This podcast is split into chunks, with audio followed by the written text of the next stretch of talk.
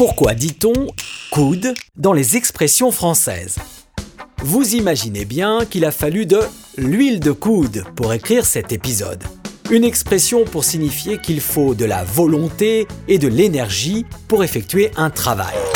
L'huile est un élément indispensable à tout rouage d'une machine, d'un moteur pour fonctionner. Quant au coude, c'est l'articulation essentielle pour effectuer toute tâche manuelle. Il m'a donc fallu de l'huile de coude, d'accord, mais attention, sans lever le coude. Une expression qui signifie boire de l'alcool. En effet, le mouvement qu'effectue le bras pour porter un verre à la bouche suffit à comprendre l'origine de cette expression qui a évolué avec le temps. Au XVIe siècle, on disait plier le coude. Puis on a dit hausser le coude et enfin lever le coude pour le même résultat, on est sous. Parce qu'en fait, j'ai un peu bu. Dans un bar exigu, justement, on peut être amené à jouer des coudes. Une expression pour signifier qu'on doit se frayer un passage avec ses coudes pour avancer, ou jouer de signifie se servir de. Mais cela peut aussi signifier avancer ou monter dans la hiérarchie en écartant les autres. Notez qu'au Moyen Âge, on disait qu'on eslargissait les coudes d'une personne quand on la mettait à l'aise. Quand on s'entraide, qu'on se soutient, on dit qu'on se serre les coudes.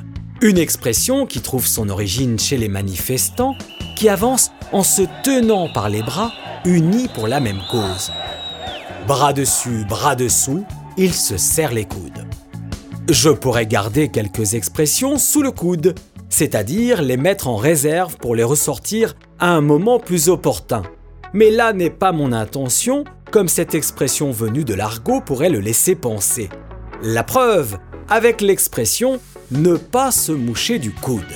Une expression qui date du XVIIe siècle et qui signifie qu'on se croit très important ou qu'on a de grandes prétentions, et qui trouve son origine chez les saltimbanques, qui grâce à leur contorsion était capable de se moucher avec le pied, ce qui paraissait impossible et totalement déplacé pour les gens haut placés. La différence de classe est aussi présente entre ceux qui se mouchent dans leurs manches, donc dans leurs coudes, et ceux qui sont assez aisés pour avoir un mouchoir. Notez qu'avant le XVIIe siècle, ne pas se moucher du coude signifiait ne pas se laisser séduire par des arguments. Nous espérons toutefois que nos arguments vous auront séduit. Sur ce, à bientôt.